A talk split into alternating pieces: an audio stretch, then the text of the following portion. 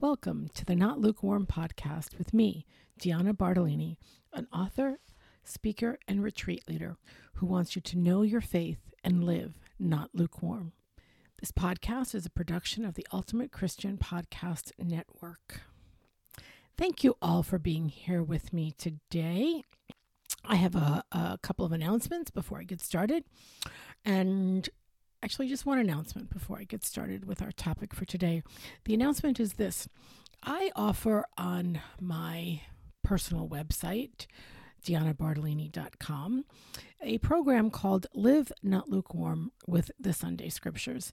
And I would love for you to take a look at that and consider becoming a part of the list that gets a brief reflection every week about the upcoming Sunday scriptures uh, as they are followed in the Roman Catholic Church here in the U.S. So if you're interested in that, uh, check out the link that I'm going to be leaving in the show notes to see if you are interested in doing that. Now, this month it's January, and we're talking a little bit about spiritual makeover. We've talked about God, we've talked about Jesus. Last episode was a episode on blessed, excuse me, venerable Pierre Toussaint, who, uh, in the face of great adversity, really overcome and lived out his faith on a very profound level all the time. He was a great example of charity. So I hope that you were able to do that challenge of uh, doing something charitable last week. So, hmm, what are we going to talk about today? So, we're talking about spiritual makeovers, right? January, fresh start, do things differently. Well, today we're going to talk about everybody's favorite sacrament. Drum roll, please. The sacrament of penance and reconciliation, also known as confession. So, if you are not Catholic, or if maybe you don't remember everything you learned as a child, a sacrament is a visible sign instituted by Jesus Christ while he was here on earth. And that sacrament is meant to give us grace. And grace is really what we need to get through our lives. Um, we need to get grace from God. We need to be able to then extend that grace to other people and be all the better for it. Really, grace is what helps us to make us the people we are if we're accessing God's grace. If you're accessing something else, then maybe you're not quite the person God is calling you to be. Um, but of course, none of us are ever the person God is calling us to be, which is why, thank God, and I do mean thank God, we have the sacrament of confession. Because you know what? I screw up. I screw up fairly regularly. I do things that I know I should not do.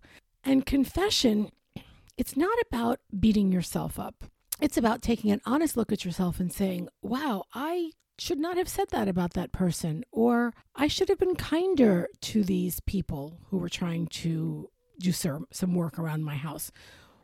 I should not be gossiping. I should not be pilfering stationery from my office. Uh, whatever, whatever it is, right? It's it's that examination of conscience, big things and small things. Um, I'm also going to drop in the link in the show notes a link to an examination of conscience that can help you. And they actually now have apps on your phone. You can look up your examination of conscience on your phone. Let's just get back to the sacrament for a minute. Oh, that was kind of funny. Back to the sacrament. You know, we should all go back to the sacrament. So there are a couple of parts of the sacraments, right? There's there's contrition. Contrition is when we say we are sorry. We are sorry, we are contrite because we see the gap. We see the contradiction, so to speak, of God's love and our actions. And they don't mesh, they don't go together. And so, where does this idea of the sacrament of reconciliation come from? Well, it comes from Scripture. It comes from John chapter 20, verses 22 and 23. Jesus is speaking to his apostles uh, after he rose from the dead, and he says to them, Receive the Holy Spirit. If you forgive the sins of any, they are forgiven. If you retain the sins of any, they are retained. There you go. This is not some made up thing to make you feel guilty and ashamed. Absolutely not. This is a sacrament that gives you freedom. It is a sacrament that brings you closer to God. It is a sacrament that helps you to live a life of abundance. That's what the sacrament of reconciliation does. It helps us to be free all of the gunk. How's that for a technical word? All the garbage that we keep in our soul that does not need to be there. We are freed from it when we go to confession. And so we go to confession, we go to the priest, and there's a formula that we use. And if you have not been to confession in a long time, that's probably one of the first things you should tell the priest after you say hello. And you don't need to give him your name, um, but tell him, you know, I have not been here in a long time. And it does not matter if you haven't been to confession in five days, five years, 50 years, it does not make a difference. The priest is going to welcome you and they will walk you through the steps of confession. So basically, you know, before you go to confession, you examine your conscience. Honestly, you have to examine your conscience honestly. What have you done that is not your best self? What have you done that goes against the Ten Commandments? Have you taken God's name in vain? Have you not kept the Sabbath day holy? Are you honoring your parents? It doesn't matter how old you are, you still have to honor your parents. If they are alive, we must honor them, right? And those are just a couple of examples. You know, are you are you coveting your neighbor's goods? Do you find yourself being caught up in this materialistic world? Are you judging people all the time? Again, you know, I bring these up. I know them easily off the top of my head. I bet you can guess why I know those easily off the top of my head, right? Uh, so we all make mistakes. We all screw up. We argue with people. We are often less than lovable. And when we act that way, not only should we ask forgiveness of the people that we're harming or hurting, but we should ask forgiveness of God. And so that's what we do in confession.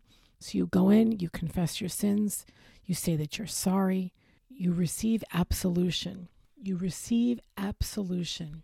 That absolution really, really is a wonderful prayer that the priest says.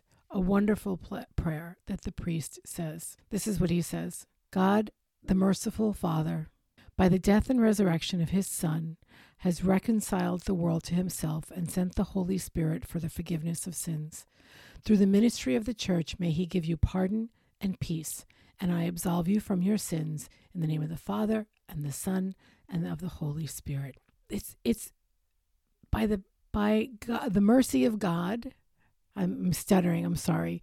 It's by the mercy of God, by Jesus' death and resurrection, that He suffered and died and rose for us. And so we now have the Holy Spirit for the forgiveness of sins. And it's through the ministry of the church that the priest does this. This is why we go to the priest it's well, well of course if if i've had a huge fight with my spouse of course i need to go to my spouse and ask forgiveness but we have also hurt other people and in some fashion we have forgotten that sin is not just between me and the other person or just between me and god there's a ripple effect there is a ripple effect and what I do makes a difference in many, many different ways that I can't even see. And so when we go to the priest and we ask forgiveness and he gives us those beautiful words of absolution, it's all taken away and all is made right. All is made right between us and God, between us and the people of God. And that's what we want. That's what we want. Now, how often should you go to confession?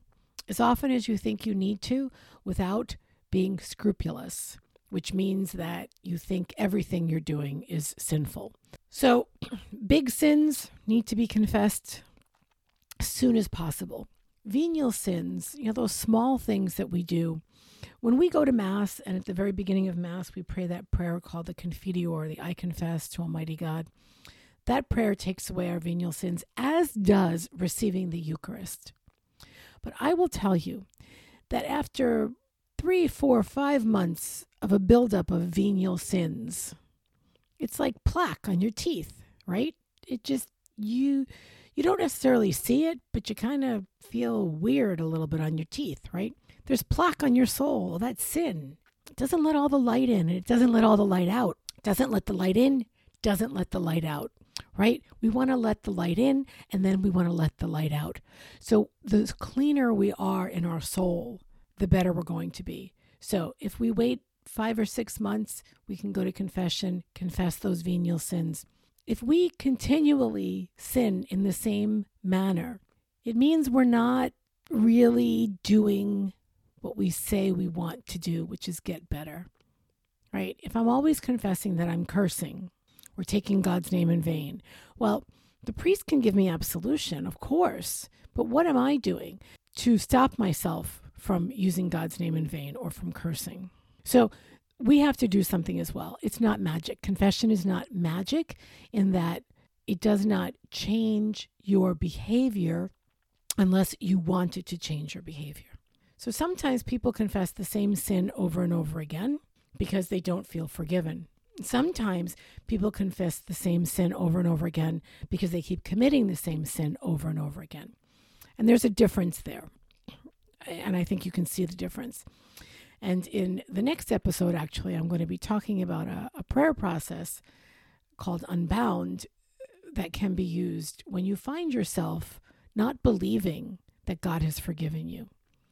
Because God has forgiven you. If you've confessed your sin, and especially if you don't continue to do that sin, and you're offered that absolution and you do the penance that the priest gives you, you're gold. You're good to go. So we want to really hold on to confession and go, not once a year or once every 10 years. The, whenever I go, I always feel like I feel two things usually. One, like a weight has been lifted from me. And two, I just feel tremendous peace and I feel very full of God's grace and better able to take care of what's in front of me. And I think we can all use the grace of forgiveness and the grace of being able to be better people. So that's my little confession. By no means have I plumbed the depths of the theological meaning behind confession, but I hope I've given you enough to think about and to consider if you are Catholic to go to confession. And if you want to make an appointment with your priest, you can do that as well. And if not, you can just check when confession time is.